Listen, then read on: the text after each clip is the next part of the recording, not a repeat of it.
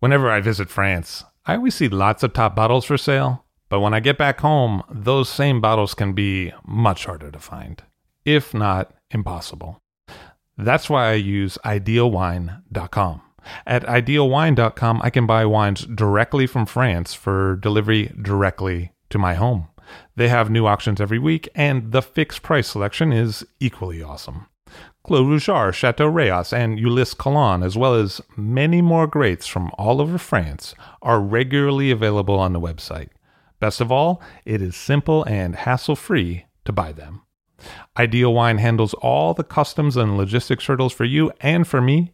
Wines are ordered with a couple of clicks and then they arrive. It is simple.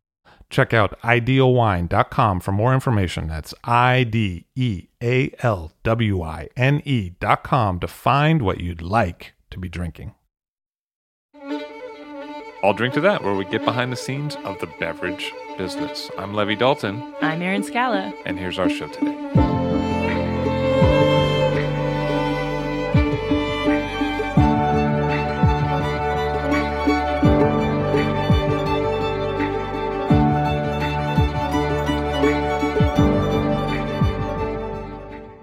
Brian Mills Knapp of Le District on the show today. Hello, sir. How are you? Hey, Levi, how are you? Nice to see you. Thanks for having me. So, you originally wanted to be a diplomat. I originally wanted to be a diplomat, but wine's kind of the same thing, but you don't have to watch what you say.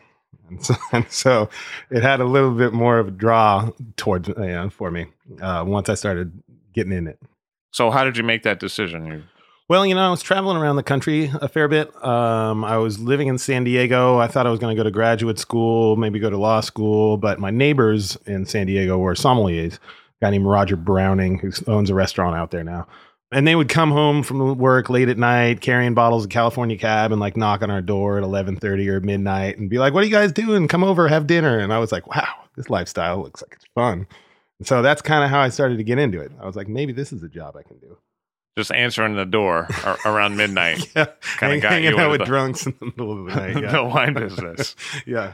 Because, you know, a lot of people, they have to go to wine, but to you, wine came to Yeah, you. well, you know, I worked in restaurants too. I grew up on the coast of Maine, and it's a super seasonal industry up there. So there's lots of restaurants that open from the end of May until the beginning of October. And so I would work in restaurants in the summertime between college, and I was sort of so I was around hospitality when I was going through school, and then afterwards, it's like an easy job to just pick up anywhere in the country. And what kind of restaurants were you working in? It was a, um, a mix of stuff. Ironically, my first restaurant job was a dishwasher in a Mexican food restaurant. But like the last restaurant I worked at in Maine was like a Sicilian place. I worked at sort of some American joints. When I first got into wine, there was this sort of in bed and breakfast where I was a waiter in the restaurant, and the owner had a big wine cellar, and he drank a lot and was single, and sort of would, open bottles of wine for us. And that's when I first started to have actual good wine. I mean, like bottles of Olivier Leflaive and you know Amarone, which at the time I was like, wow, this is exotic. So that's kind of how I got into it. You're, so I was sort of around it, and it was sort of something that was familiar and easy and academic at the same time. And that's kind of You enjoyed some learning. yeah, I, I that's one of my favorite things about wine always is that it's never ending. You know, the amount of knowledge that you can find can be as much as you're able to, you know, understand and take in because it changes always. So when did you start really getting serious about, hey, I'm going to pursue a sommelier? In the early 2000s, I think it was 2002, 2003, I really started to get into it. I was living in Jackson, Wyoming and skiing and working in a wine shop. Um, I broke my leg skiing and then I just worked in the wine shop full time and I started to be something that I was doing for a career. I think that was 2002, 2003, something like that. And so then I went back to Maine for a summer and then I was going to go skiing in Wyoming and I was dating a girl at the time that was just said to me, why don't you just move to New York and be a sommelier? And that was 2004 and that's kind of what happened. You know, it's sort of, I was here for six months before I got my first sommelier job. You arrive in New York, and did you know anyone here? Yeah, I had a friend that I went to high school with who was going to Columbia. And then I had a handful of friends from childhood that were down here, but I didn't know a ton of people. But I had some restaurant experience, and getting a job as a waiter in New York City is not the most difficult thing in the world to do. So Well, for you, I mean, sometimes people say they have a hard time because they don't have New York experience and they go through a bunch of hoops. But Yeah. seems like you. I didn't, you know, for me anyway, it was easy. I mean, I got a job over Craigslist from Maine, you know, so I was like, they're like, can you come down for an interview? And I was like, sure. So I basically just drove eight and a half hours down here the next day for an interview for Maine. And they were like, yeah, great. When can you start? And I'm like, um, soon. Eight and a half hours from now? Like, oh, I got to find a place to live. They're like, okay, let us know when you come back. And actually, when I came back, the guy who had hired me had gotten fired. So I came down here and had an apartment, but then no job. And then I got another job pretty quickly. So it was that just coincidentally had the American Sommelier Association was holding classes there. At the I- restaurant. Yeah, at the restaurant that I didn't know anything about. And they were like, why are you moving to New York? And I was like, I want to get in the wine business. And they said, great. The ASA holds classes here. You can take them for free. So it was sort of kismet a little bit. And I was a waiter there for six months. And then the ASA got me a job as a sommelier.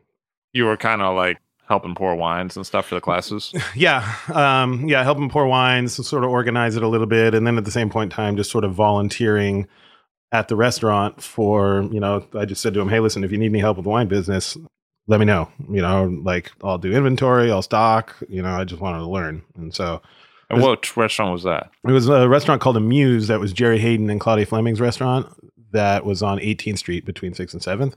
And before that, it was a restaurant called Tonic where Scott Carney had bought all the wine. And so the wine cellar was great because that was right after, like, I think he was working there when he got his master's sommelier certificate in the late 90s. So there was all kinds of crazy wine there when I started. So like that was the first time I had really great wine, 90 Krug, you know, old roti, Charmes-Chambertin, things like that, where, you know, those were sort of memorable bottles early. Mid 2000s, I think a lot of people would have missed that opportunity. That's some, some wine with some age from some serious producers. Yeah, I remember the first, but like one of the first great wines I had was 90 Krug at that place. And I was like, holy cow, this is outrageous. And still, that's one, you know, still that wine is great. And, you know, if you and I were drinking a bottle of 90 Krug right now, we'd be like, you know, I had that on my anniversary a couple, uh, not with you. that was really With romantic. yeah, I really enjoyed it. But, you know, a couple years ago, it was Yeah, great.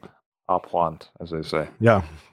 So you're working at Amuse? working in muse as a waiter, sort of volunteering my time in the wine business uh, or in the wine program. There was a guy named Jean Luc Lamatry who now has a distribution company in the city who sells really cool, kind of small producer French wine. And he was the GM at the time. So he was the one that kind of first helped me out in the business. And his wife was the events director at Cafe Gray.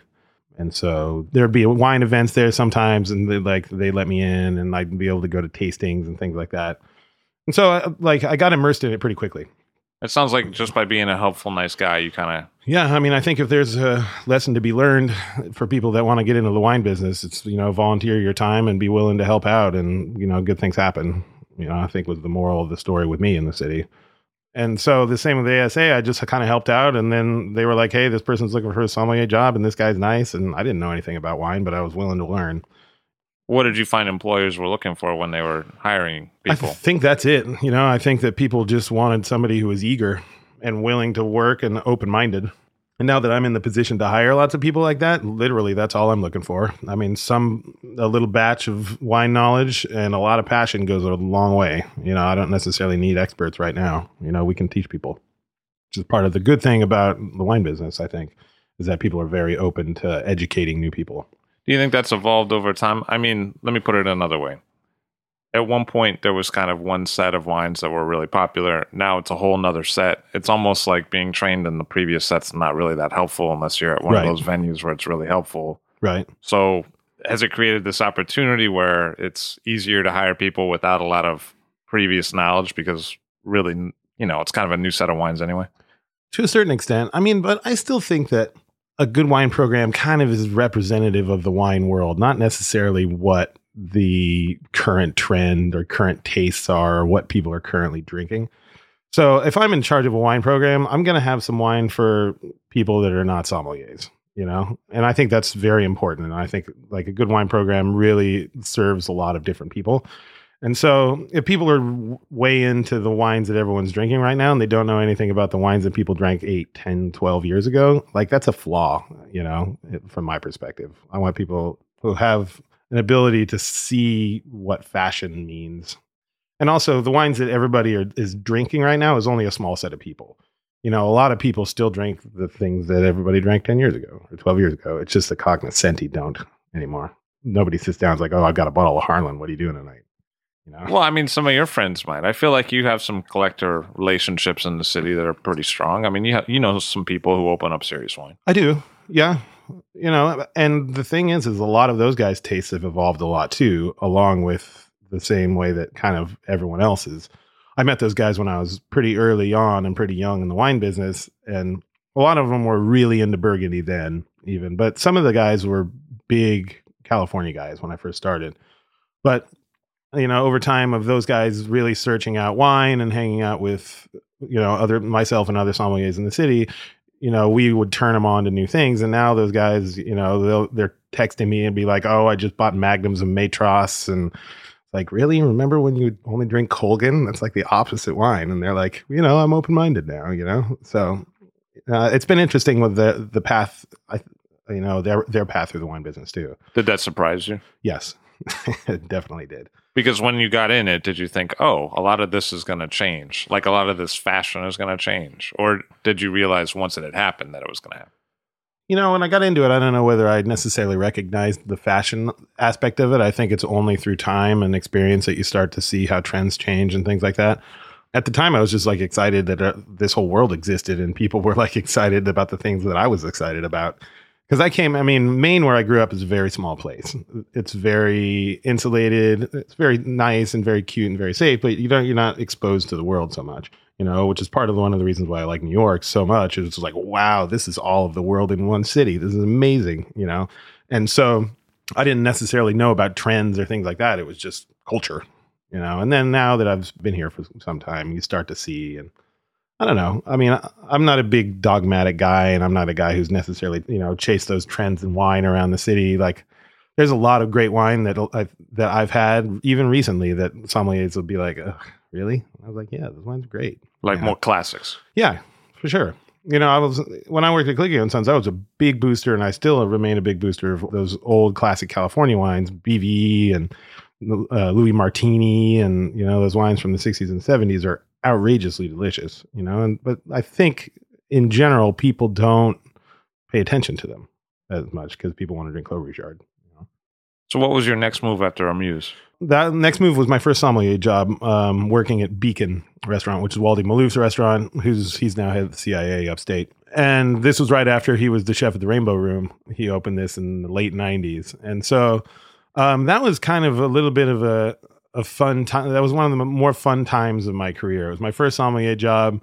The crew there, the the guys that ran it, the wine director, the service director, the lady who's like the head bartender, are all still friends of mine and are all like successful people. And it was a lot of fun at that time. It was a lot of learning. Um, that was really where I started to learn about the world of wine because Troy Weissman had written a list there that was super geeky in German and didn't make any sense with the food. But like both of us were like 24 and just getting into, you know, whatever we thought was excited about, which made Waldy mad. But, um, but it was a really fun time and it was a it was a very good restaurant for quite some time. This sort of two years that we were there, a year and a half, it was the most successful time in the history of that restaurant.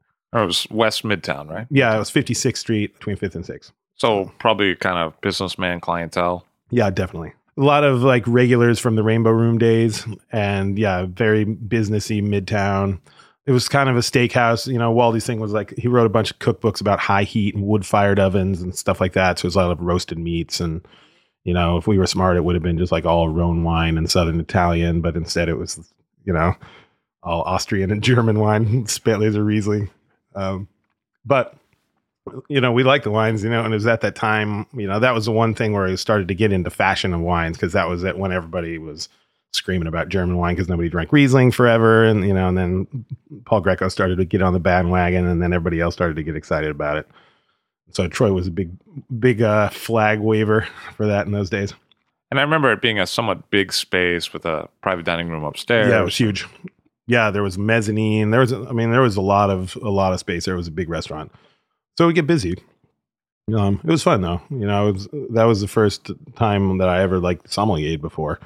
You know, just talking to people about wine was sort of novel and exciting. And actually, and through that time, I met a lot of those collectors, um, met a lot of winemakers that I'm still friends with, all kind of from that time when those guys were coming to the city or they were coming out and everyone, you know, it was like that. That was the like that mid 90s to early 2000s big wine swell in New York City. Like I was kind of caught in the, you know, the end of it, you know, when it went from four sommeliers in New York City or five to now however many we can, you know, hundreds. So you remember a wine culture where there was less than 10 sommeliers and Yeah. and obviously you're working in one that's very different than that. Yeah, absolutely. The wine industry now is so much bigger and more diverse than it was at the beginning of my career. And I'm still a young man, you know, I'm 35 years old. So that's been the most remarkable thing. I think that's happened in my in our careers, you know, in the past 10 or 15 years. So, I mean, it's pretty it's been fascinating to sort of be along for the ride of it and see, you know, what's happened. What are the hallmarks of those? Well, I mean, just the time where people would just come in and ask for a glass of red and a glass of white was not that long ago. But now, in one one of the outlets in the district, the wine bar, I'm pouring 40 wines by the glass and I'm selling at least three cases of each a week, you know, up. And so, and it's geeky wine from France that people are like, oh, yeah, I love wines from the Savoie. You know, I love wines from, you know, Collier. And people had no idea about any of those wines 10 years ago. It would have been Cabernet, Merlot, Chardonnay, and then trailing up with Sauvignon Blanc, and Mhm. then everything else would have just kind of sat there. Yeah, would have sat there forever if you had any wines from anywhere else. But now it's become so much more diverse. It's it's interesting and it's exciting too, because I think that because it's become much more democratic and the wines that used to be inexpensive that people drank a lot of Burgundy things like that are now out of reach for most people.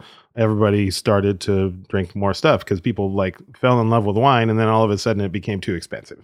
That's the other thing that's kind of happened, kind of for the negative a little bit. A lot of the wines prices have skyrocketed. But what about the personnel side? I mean, it sounded like you saw some changes, and, and who yeah, I mean, sommelier? absolutely. The, what happened was, is you know, the, there used to be four or five sommeliers that were probably the best sommeliers that this city has ever seen. Daniel Johnnes, and you know, we talked a little bit about Larry Stone, and I mean, from my perspective, Larry Stone knows the most about wine of anybody. You know, and he was one of the couple of sommeliers. But now there, when there's 200, you don't have 200 Daniel Johnneses and Larry Stones. You know, you have 20, you know, that's gotten, you know, people who are at the top of their game, you know, 25. And then a ton of people that are learning that are now called sommeliers, you know, which is, and they do the job of a sommelier, but it's become a little bit more diverse and a little bit more diluted a little bit. And, but that's, that's also a good thing. I think it's not a negative thing, but that's been a big change.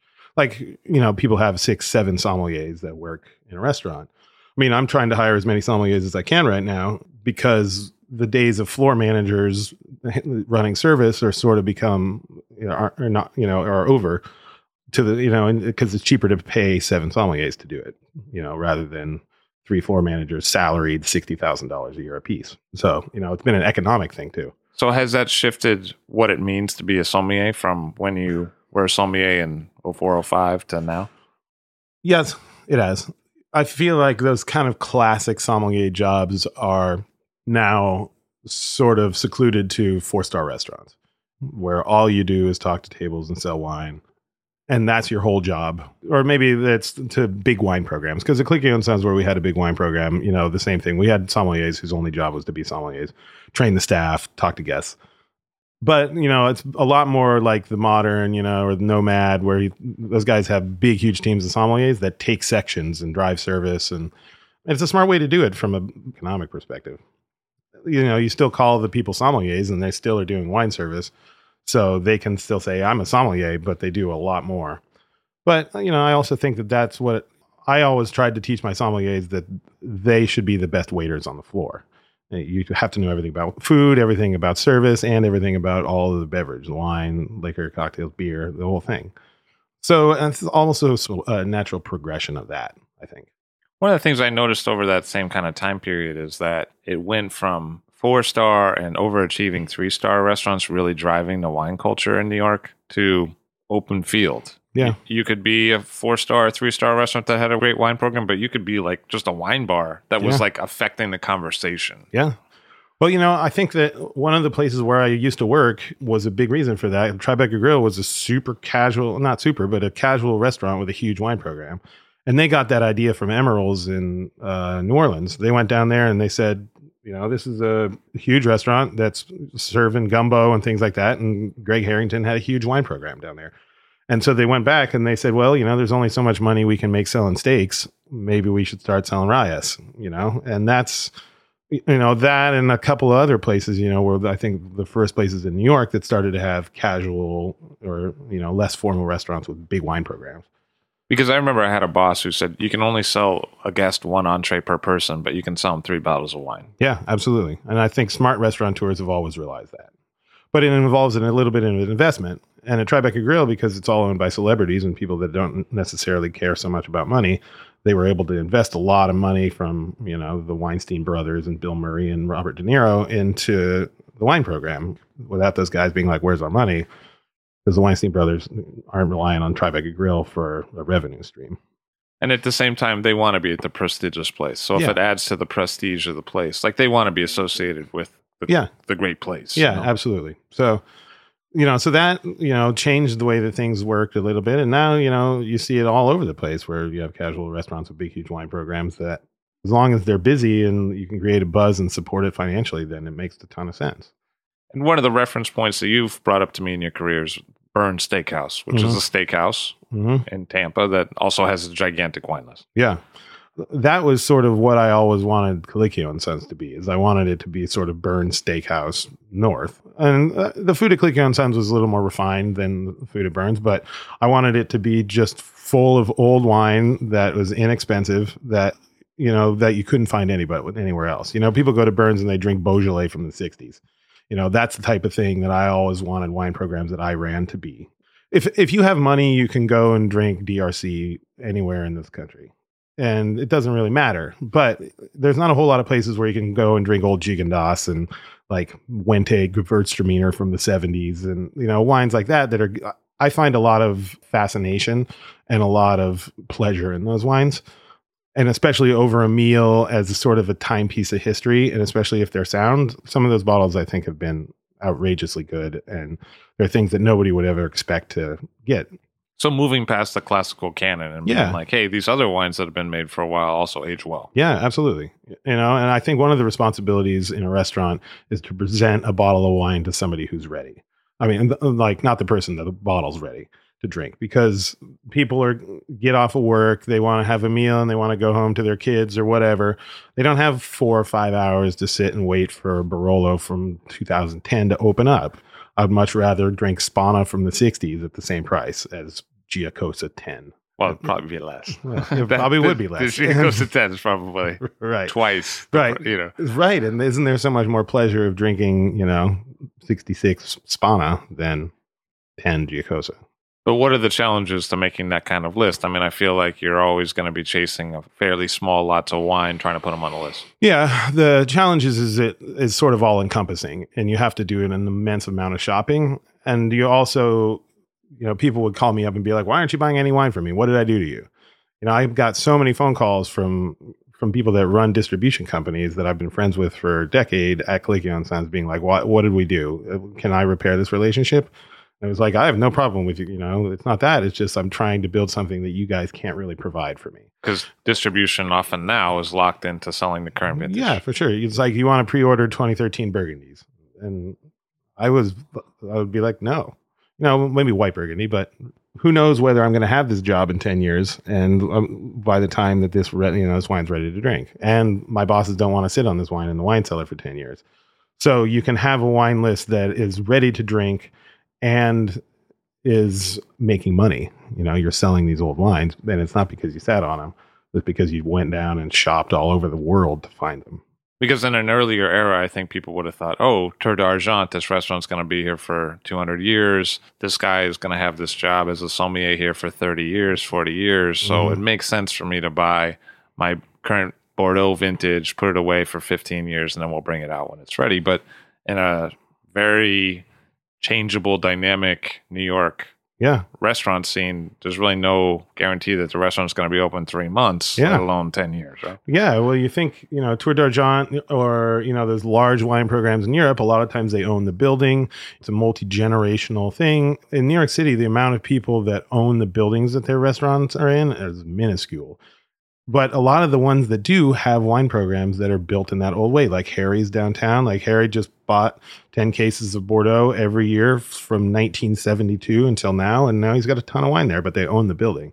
And Tribeca Grill, same thing. They would buy many cases of Clota Pop and Burgundy and stuff like that, but De Niro owns the building.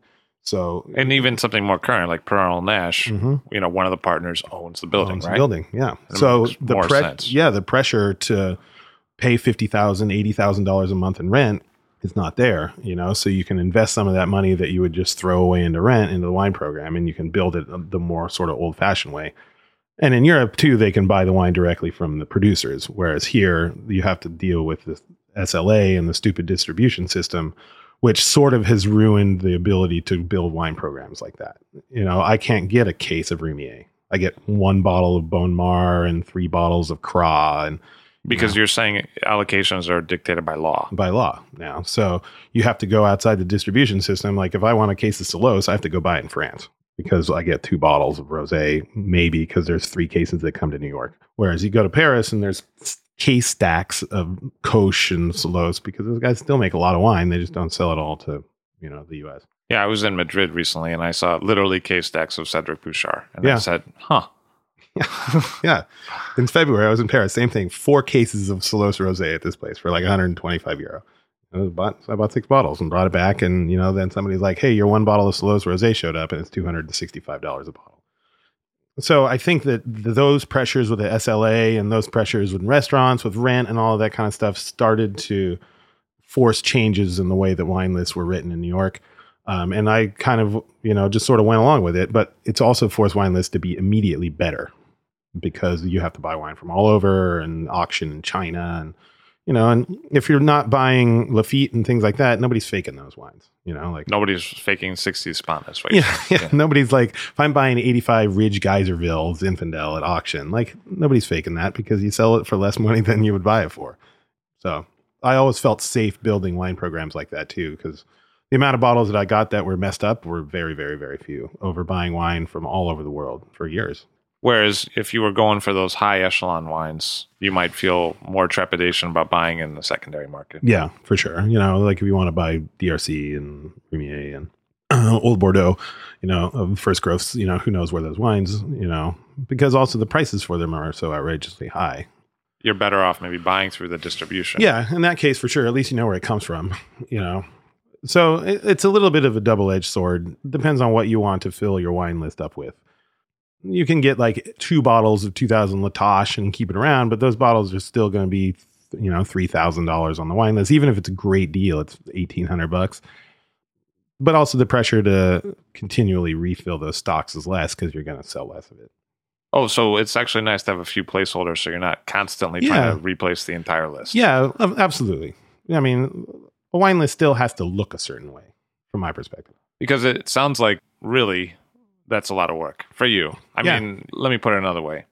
It might be less work to take the 10 case drop of the current vintage thing and be like, well, this is what we sell and, you know, we'll decant it for you Yeah, rather than hunting down around the world. yeah. I mean, it's it's less work, but I, I always loved. You know, I've always loved it. You know, it's The thrill of the chase yeah, like of course, the fun part. Yeah, I mean, because ultimately, what we are is art collectors. You know, and one of the great things about collecting art is finding it, and then like kind of showing it off to your friends.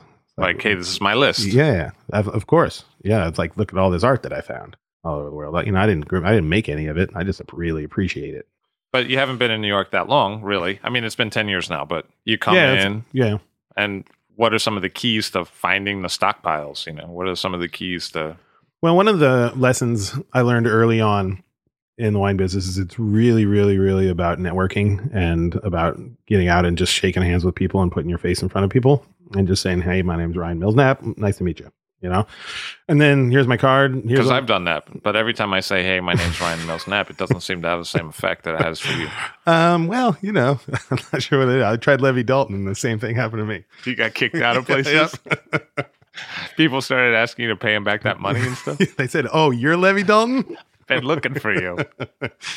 um, and so you know, just by like making your wants and needs known all around town, you know, like you know, slowly things start to come out of the woodwork. You just get an email being like, "Hey, listen, you know, I just bought this cellar from Umbria. This restaurant closed. Do you want any of these wines?" And the first time somebody sends you those emails and you say, "Yes, I'll take it all," then you start to get more of those. And so, I mean, that I guess that's also predicated on having a restaurant where you sell a lot of wine.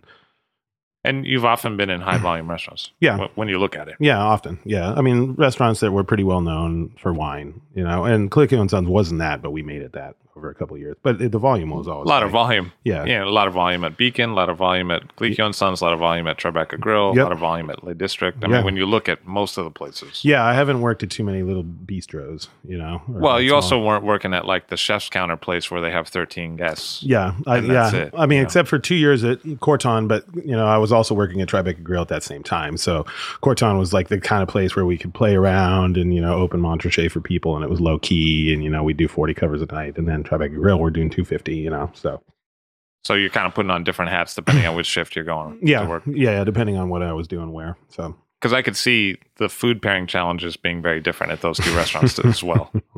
yeah, that's for sure. Yeah, I mean Tribeca Grill's the steakhouse for the most part. Um, and Paul Liebrandt's food is super complex. And so, you know, to a certain extent, you kind of shoot towards the middle, you know, with that, you know, and then periodically you get the things that just work brilliantly. He had this foie gras dish that he used to do that was like coated in this like cherry gelée.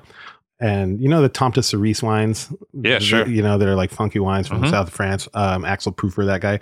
Um, they he had this wine called the Avanti Popolo that was like a lot of Carignan, and it was like this just liver and cherry wine that was the most brilliant pairing with this liver and cherry dish that Paul Brandt did, and that was like the crowning achievement for us at Corton that we found one wine that went brilliantly with one of his dishes. Because he was doing a lot of stuff like, hey, there's the sweet, there's the savory, there's the different textures, all on the same plate. Yeah, and he would, you know, move all around the world for influences. Like he would do like really traditional English stuff, of like jellied eel, and then he would do it with miso, and it was really just kind of like a mix of flavors from all over the world.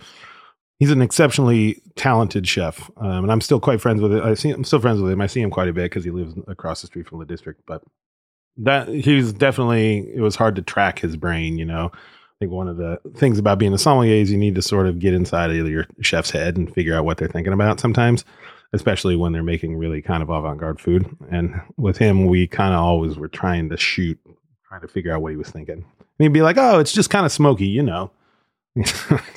like, well, it's got 38 ingredients. What are you talking about? Because sometimes I feel like certain chefs like to keep it consistent. Like, hey, here's our menu. And then mm-hmm. others like to change it up on the regular. Yeah, And sometimes one of those things is easier to pair. Yeah, and I think I mean uh, he always wanted to have a super dynamic restaurant, so he would always change things a lot. And you know, it's interesting to look at the dynamics of it. That Tribeca Grill, you know, is kind of settled into a niche and does the same thing. It's been open since 1990, and when you tinker around with menus and expectations a lot, sometimes you lose people. you like know? the guests are like, Yeah. oh, what happened to that dish that I've ordered for the last 10 years? yeah, yeah, of course. And they get mad at you. yeah, yeah, they get upset and they're like, yeah, no, I, I like that restaurant, but I just never know what's going on. I don't know. It's it's complicated the restaurant business in that sense. But one of them's a you know a place that's been open a long time and has its set thing, and then the other one's trying to make its impression. Yeah. right? Yeah. It's interesting to think about which is kind of advanced restaurants a little further because I think a lot of time people would say Paul Brand's food has pushed restaurants a lot further forward, but I don't know whether whether that's the case or not. because one of them's been there a long time and Yeah. maybe had pronounced influences, and the other one's not there anymore. Yeah, like Gramercy Tavern, that that they've trained so many you know chefs through that place, and it's been pretty consistent, but not groundbreaking for however long they've been open, which is probably now twenty something years. You know. And a lot of sommeliers have come through Tribeca Grill. Yeah, When you look at the crew absolutely, who's yeah. come through, yeah a lot of us you know and it's it's been interesting and that's that's a testament i think to originally drew's sort of embracing of the wine industry you know like and just hiring you know one of drew's talents is sort of hiring talent like he's got an eye for talent a little bit i think and he also lets talented people do whatever they want which sometimes can be negative and sometimes can be positive you know but you know i think he did that really well for the wine business and especially like in hiring Daniel and David Gordon, and then leaving those guys up to also find other talented people. You know, all the people that came through Montrachet, and then all the people that David hired at Tribeca Grill. But it sounds like a lot of what you were doing with pairing at Corton was let's throw some burgundy at it. Like, you know, when you say aim towards the middle, Yeah, yeah. you're like, uh, I don't know, burgundy tastes good. yeah, kind of. It's like champagne, Riesling, and Burgundy, you know, because you just try to have some acid and like try to also have some fruit. So, and then hopefully it works out pretty well. Did you find that Liebrandt's food was higher in acid than some of the other restaurants you'd worked in? Not necessarily always, but you know, I think that when you have when you try to shoot towards the middle, acidity in wine always is like kind of the first thing you want to look for is because you know I think it just balances food out better than if we're trying to pair things with you know fat wine from you know all over the world, you know like Paso Robles and things like that. You know, like those wines are much more specific, and you know wines with acidity are much more broad. So, chart it out for me. You work at Beacon, and then what happens after Beacon? So I went and worked at Spice Market for about a year.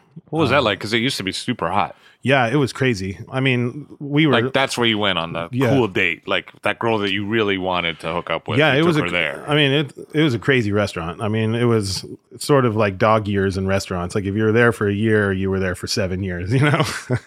so because we were doing like twelve hundred covers a day, and you know it was just cranking all the time. I mean, they used to have to have a bouncer, you know, like at a restaurant, which was crazy. And we had three stars from the New York Times too. It was like the only three star restaurant with bouncers, and you know, so it was fun. That I mean, that was a very that was a learning experience too. Just how to deal with the volume of that kind of thing, where you're just ordering things in sort of bulk and just you know trying to find something that's the best and cranking through it in highest you know in the highest volume that you can find it in.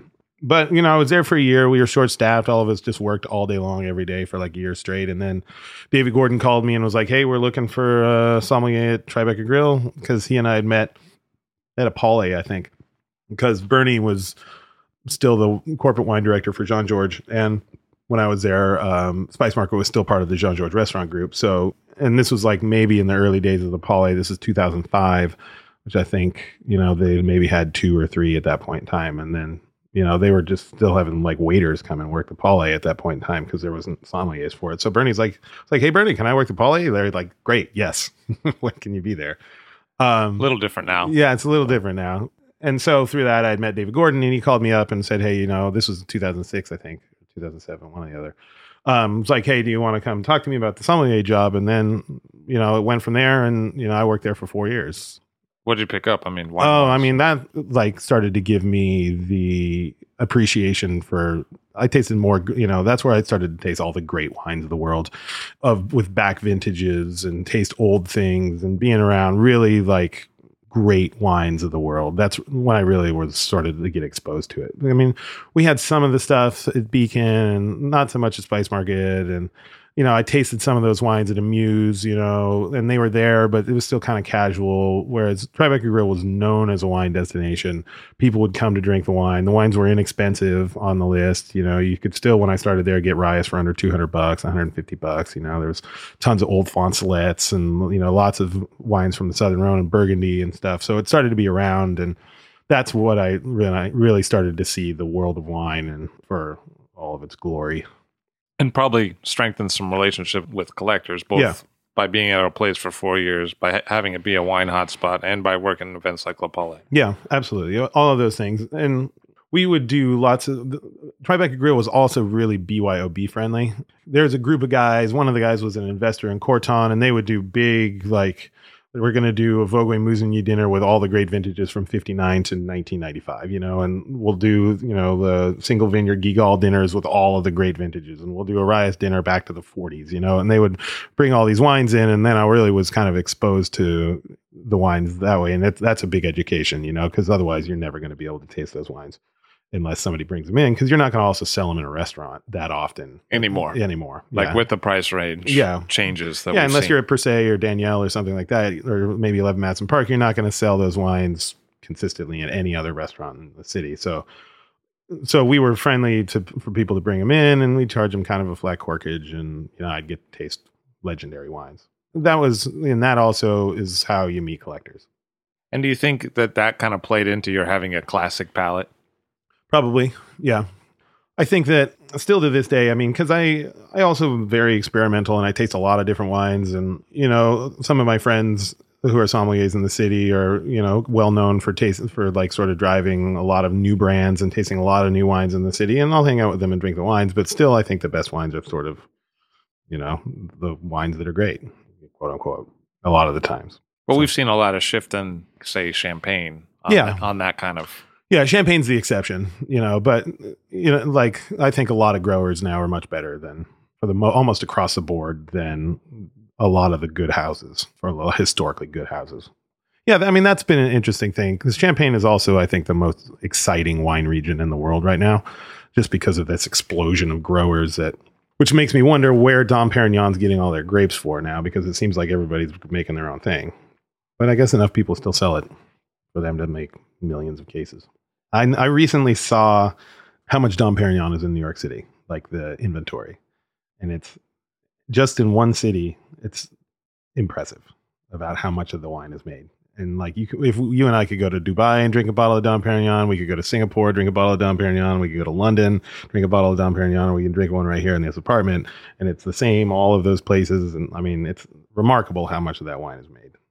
And I think right about tracking with your and my career, there started to be more concern with rarity, which I really, I kind of, I maybe I'm wrong. I'd be curious what you think. I kind of associate it as really starting with, in a big way, at the high end with the cult cabs of the 90s and Colgin Araujo. Because I think before, no one that I remember was like, oh, well, I like Latour, but they make so much of it. I don't know. Right. And now that's a real common, like almost every time you hear that now when the subject comes up, like, oh, it's not really rare. Yeah. You know what I mean? Whereas I feel like before Right Bank Bordeaux garagiste thing and before California cult cab, that wasn't really part of the conversation at the high end. Yeah. The conversation was like, this is the wines that I like. These are the acknowledged greats. I get them every year. But I think maybe part of that is the explosion in people's knowledge of the world of wine.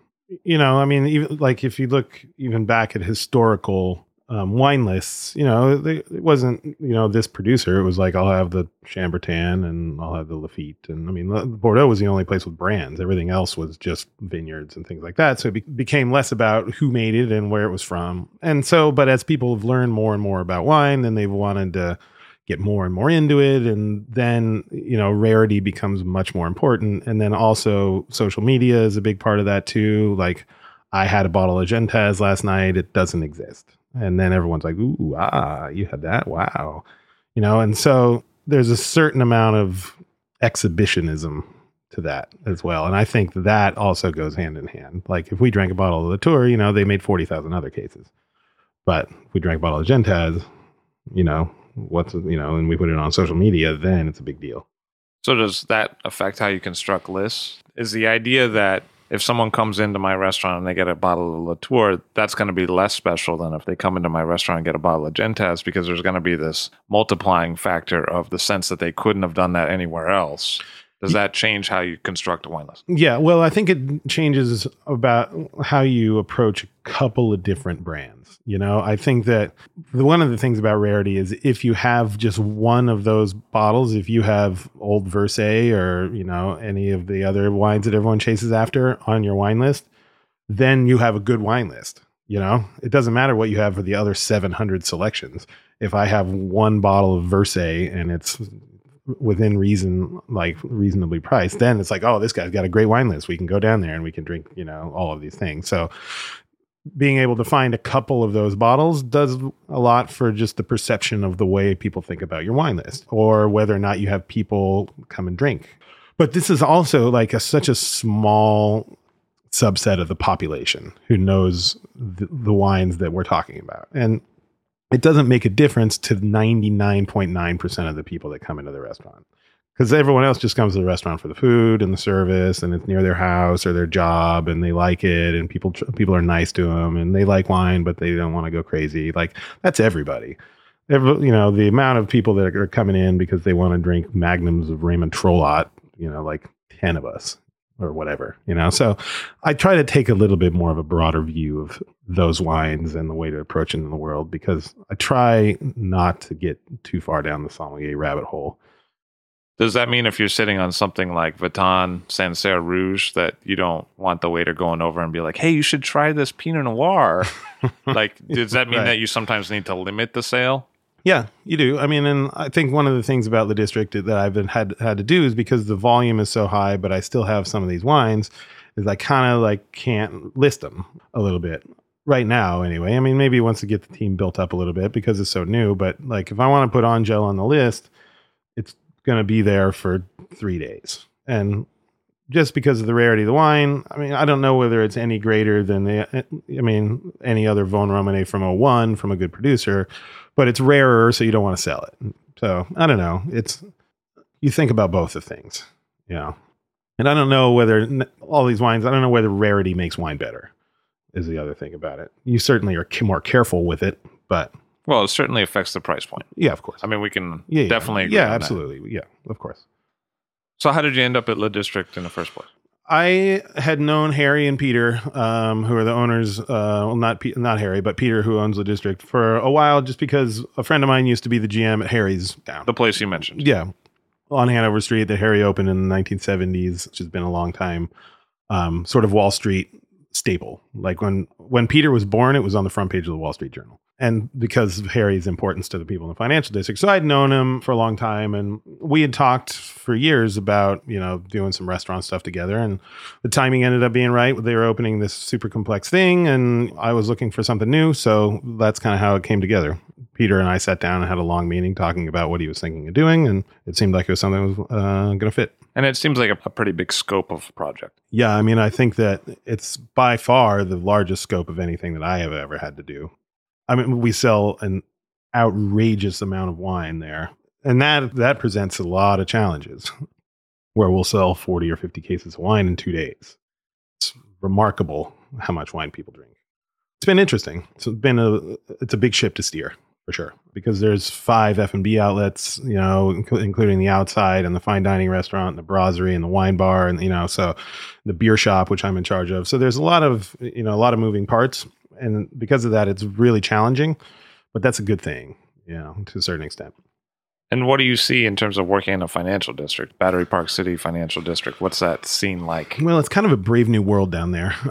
My fiance kind of compared it to post-war Berlin. You know, it was sort of bombed and now it's like been rebuilt brand new and shiny.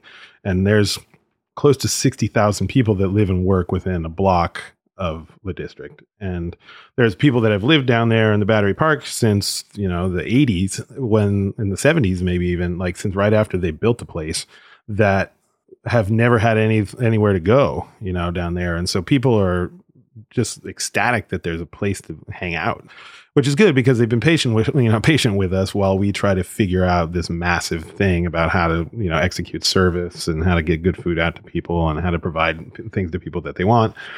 And so it's been pretty interesting. You know, I think that the crowd down there is pretty astute, you know, and um, pretty accepting. So it's as far as clientele of places that I've worked, it's been pretty good. You know, I like it. And That's lot a rare combination. Astute and accepting is Yeah. You don't usually get both of those. Yeah, it's not something that people talk about New Yorkers in that sense very often, um, which has also been sort of surprising, you know, for me. That, Like that smart person who knows the subject, has a lot of money to spend on it, and is pretty chill. yeah, I mean, to a certain extent, it's kind of like what you want, you know? right, right. But so rarely find. Yeah. You know what I mean? So, I mean, but when you do, when, when there's thousands of people walking through every day, you know, there's also a thousand different personalities and opinions and things like that. So, trying to make it so everyone's happy is also a challenge. And so, you know, and we're not even 100% open yet. We still have the fine dining restaurant to open that's going to be all tasting menus and, you know, a little bit more sort of like 28 seats, like Corton style or tasting, you know, like counter style and that's kind of what drew me to the project to begin with is that uh, we can go super casual and just drink beer and rosé on the patio or you can sit down and have a multi-course meal and drink famous wines of the world. You know and there's not a whole lot of places in anywhere where you get to explore all of those aspects of beverage I mean, in a way, it's like a hotel, but there's no rooms, right? Like you know, Yeah, the, kinda. the hotel place has like all the different levels of the restaurant. in a way it's kind of like a casino without Right. you know without rooms or gambling you know because you want to we sort of present a lot of different things to a lot of different people And it certainly feels like we're opening something of that size because we have hundreds of employees and just training everybody and making sure that the face that you put out to people is what you want people to see. I think a lot of times people wonder, wow, fine dining versus casual. Where's the line on that? Like, what's more popular these days? You know, seems like casual or sometimes. Yeah. What do you see? I mean, I think casual will always be more popular. It's where the volume is, and but it's not necessarily what gets all the press. You know, I think sometimes the press of things skews what's popular. So, like as far as volume goes, you know, just outside in the wine bar, we do a lot of people. There's a lot of people that come in. It's busy all the time. But you know, the fine dining restaurant will be the thing that you know we want people to talk about. That'll be sort of the crown jewel of the property when we have it open. And then it's also a grocery store, you know, so, which is kind of a whole other set of challenges and things that we have to think about because there's a whole retail component of it. And just like how to approach pricing and, you know, sort of things that are, you know, mundane that you don't necessarily think about present a lot of challenges you know, I just try to the because there's different outlets and different facets. I'm able to do different things. Where the wine bar, you know, wine bar, you can be experimental and pour funky stuff, and then also pour high end things. And you know, I've been pouring 04 Clos des Papes Blanc by the glass for a while, and we were pouring Pavillon Rouge Chateau Margaux 94 by the glass for a while, and then down to like inexpensive Cahors and you know cheap wine from the south of France, and so you have a, a broad scope of things to do. And then the brasserie is you try to just keep it classic. People want to drink Sancerre and they want to drink expensive red Burgundy and Bordeaux, and we sell a lot of it. And so you give people what you want there. And then the other, you know, the outside we just sell rosé in gallons, gallon buckets. It's outrageous. People just want to stand around and drink. Must have been a change from how you saw rosé originally in your career. I mean, that's been a big yeah shift. Oh my god, it's unbelievable. I mean, that's the only thing that people want.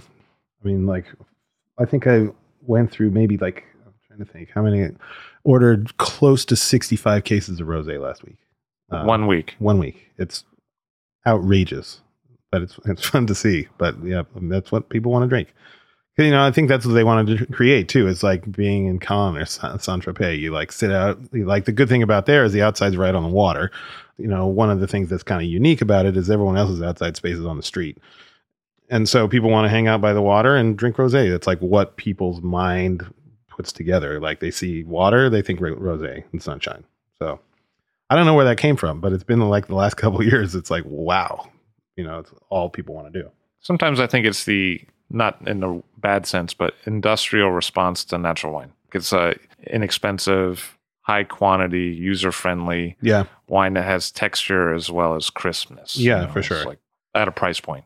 Yeah, for sure I think that one of the things about wine trends for the public is that people kind of like things that taste the same, but then they just pick different grapes. You know, like it was like, oh, well, everyone drinks Merlot, and then everybody drinks Malbec, and then everyone drinks Pinot Noir. But all the wines that everyone drinks taste the same. You know, it's like it's ripe, it's juicy, it's fruit driven, it's kind of oaky. It sort of tastes like Coca Cola, you know? And so people drinking Pinot Grigio and then drinking Sancerre and then drinking inexpensive rose, they also kind of taste the same. You know, they're citrusy and light, and you can drink it really cold in high volumes.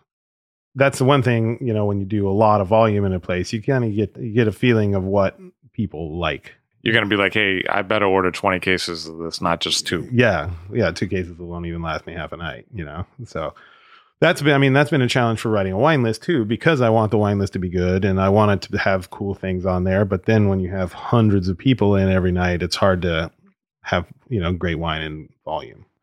Because what it sounded like you were doing before was scouring the world for small lots yeah. of wine that was Six ready. bottles of this, eight bottles of that. You know, if I got four bottles of you know, something from the 60s in, or even from the 40s or 30s or even older, you know, like once you, it takes a while to build a wine list up like that. But then when like people will come and drink a bottle here, a bottle there, and they understand if I'm drinking 64 this, there's not going to be two cases of it. But this sounds like a whole other mm, ballgame. Yeah, it's a whole other ballgame. You know, when I started working there, I was like, my days of writing sweet wine lists are kind of over. Like I can do it. I'll be able to do it in the apartment and to a certain extent, uh, the apartments of fine dining restaurant, and but then to a certain extent, I can kind of do it in the brasserie, but the other places, forget about it. Because it's hard to make a jewel box when everyone's taking the jewels out of the box, yeah, right? For sure, like, when everyone's I mean? hands are in the box, yeah, there's no jewels left all of a sudden, you know. So so I have to just sprinkle them in, you know, and then hold stuff back. So there's like a handful of gems on the wine list, and then the, you know the rest of it is stuff at least I can get a couple cases of and can, that are good, and I have a little continuity for, but it's not like the wine that everybody looks for. is very rare. I might be able to have a bottle or two on the side. But it really does seem like outside of those classic American cabs that you put on the list of Colicchio Sons, like this has been a European endeavor like the whole career. Yeah, for, I mean, for the most part, except for yeah, old California wine. Yeah, I mean, I'm very much of a European wine drinker. Austria, Germany, Italy, and France are hmm. the wines that I love. And I think New York kind of allows that career to happen. Like Yeah. I think that would be harder somewhere else. Yeah, be I like- think so. Yeah, I mean, outside of like Chicago and San Francisco, you know, like for the most part, American wine is much more ubiquitous in in the U.S. than European wine. But that- I mean, that's the thing also about New York is it's it's sort of a city that's halfway between the United States and Europe in a lot of different ways.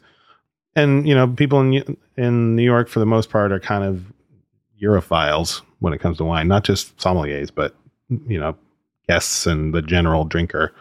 I think are a little bit more aware of wines of Europe, you know, but it's because of I think New York's proximity to it and also New York's history as being the landing spot for Europeans. So you work with Harry, and as you said, he's a famous guy, and he's been buying wine for a billion years, and now Mhm. you work for him. And what's it like working for him?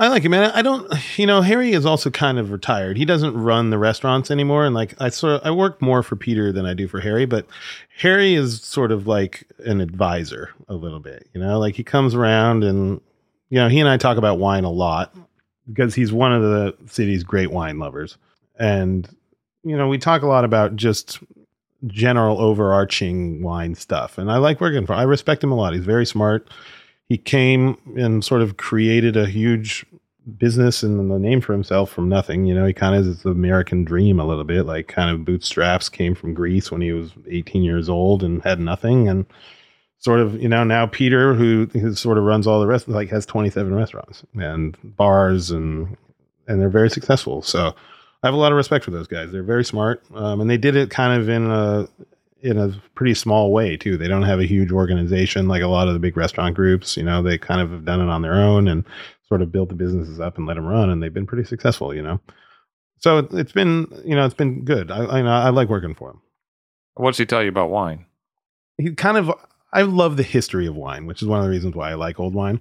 So he, he and I just talk a lot about what wines were good when, when they kind of came around, what certain vintages were like. You know, the wines used to be like this, and oh, this guy's wines in the '80s were great. Oh, you have, you know, like so. He's got a lot of knowledge because he also drinks a lot of wine, and he and he has a lot, and he tastes through stuff all the time. So there, he knows exactly what vintages from whom are good when. You know, more than I think anybody, especially in Bordeaux um, more than anybody that I know. He'll know, oh, yeah, I had this 83 the other day. I had the 66 this. I had this, oh, his 61s were great, you know. And so I'm always like, okay, let's drink one. and, you know, that's originally how, you know, we used to, how I met him. You know, I would just go and have lunch with him once a month or, you know, we would just sit and drink wine and talk about it. Like that was our relationship and it was, it was fun. I didn't work for him. I didn't do anything. We just hung out. And so, there was always a relationship that I valued. You know I mean? Because he's in his late seventies, but he's very smart, and his stories about the way that he's done things and the way restaurants have been run in the past forty years that he's been doing it is fascinating. From this period now, all the way back to San Diego, it sounds like a lot of the success has been you're the type of guy that other people like to have wine with. like not not kidding around. no, actually, you're probably right. Yeah, I mean, Like, oh, I'd like to open a bottle and hang out with that guy. yeah, Like, you know, for the most part, I mean, a lot of I think that's probably the case. Yeah, I mean, it's just that I've liked, I've met people that have liked me, and whom whom I have liked, and we kind of hang out over wine and talk, and so that's kind of a lot of what my career has been, a little bit. You know, and I mean, and I have a love for it as well that I've wanted to explore. It was a hobby that became a career. So if you look at Harry as like first generation wine guy in New York, and Yep. then you go and say like, well, Daniel Johnnes, David Gordon, maybe that's second generation. Tim mm-hmm. Kopec's three. That puts like you, me, and Patrick in like fourth yeah, generation. fourth generation. Yeah, Risto. We you know came from those guys a little bit. Yeah, I mean, I didn't necessarily think about Harry or those guys, you know, but I should. Yeah, I mean, like from the sommelier perspective, Daniel and David and those guys, Jean-Luc Le Dû too, I think deserves a lot of credit. You know, were kind of the first people in the city. Steve Olson, people don't talk about as much anymore, but like he was a, you know, a big deal in New York for a long time. Greg Harrington, who's not here anymore, you know, like makes wine in Washington State. Those guys, yeah, are in that like kind of first, second, like kind of generation. And yeah, we're third or fourth. You know, now now the generations have exploded and they're going to be hard to track because there's a lot of people. You know, when you have, I don't know how many sommeliers work in Danny Meyer's restaurant group now, but it's got to be, I don't know, thirty maybe. So if you look at yourself as that link between what seems like a, a big generational change, like you're connected to the old dudes, but you're seeing all the young guys Yeah. or girls. Yeah. What do you tell the younger people? What would you tell them? I think the most important things that I, I mentioned are some humility, some intellectual rigor, and an open mind. And you got to meet people. Like those things are the most important things to the career. And you know, I think if you have those things, you can become successful. I think the intellectual rigor is an important part of the job. I never was somebody who studied a lot to become a master sommelier, I, and I respect the people that do, especially who do it for the intellectual rigor of it. It's like I want to learn about wine, and this organization is going to allow me to do that and give me the structure to do that. I, you know, I was always interested in the knowledge of my own on my own, you know, so I never needed a reason to do it.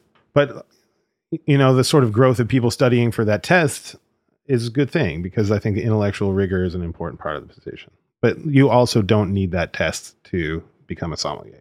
Often it's the reason to not be a sommelier anymore, which is one of the drawbacks of it. But so yeah, I mean, I think those things are the most important. And what's next for you? Um, I don't know. I mean, I, this thing has been pretty all encompassing, the district, you know, and it's basically making it as good as I possibly can. You know, I think my days of working the floor as a sommelier are probably over. You know, I've wanted to sort of expand a little bit more and start to run businesses a little bit more. I don't know. I mean, which is kind of what I'm doing now. We'll see what happens, you know, whether or not I'm permanently running the districts as we open them up across the country or not. I don't know. You know, we'll see like my career has not necessarily always been linear and you know a lot of the times opportunities present themselves that i don't necessarily expect a lot of the time in my career it's not and so it's hard to say i like what i'm doing now i like the people that i work for and i really like the wine business and so those will probably be the things that you know drive me forward Ryan Mills-Knapp of Le District. He likes the wine business, and a lot of people in it have liked him. Thank you very much for being here all today. right thanks levi this is great Ryan Mills-Knapp of Le District. I'll Drink to That is hosted and produced by myself, Levi Dalton. Erin Scala has contributed original pieces. Editorial assistance has been provided by Bill Kimsey. The show music was performed and composed by Rob Moose and Thomas Bartlett. Show artwork by Alicia Tenoyan. T-shirts, sweatshirts, coffee mugs, and so much more, including show stickers, notebooks, and even gift wrap, are available for sale if you check the show website, illdrinktothatpod.com. That's I L L drink to that P O which is the same place you'd go to sign up for our email list or to make one of the crucially important donations that help keep this show operating. You can donate from anywhere using PayPal or Stripe on the show website. Remember to hit subscribe or to follow this show in your favorite podcast app, please. That's super important to see every episode. And thank you for listening.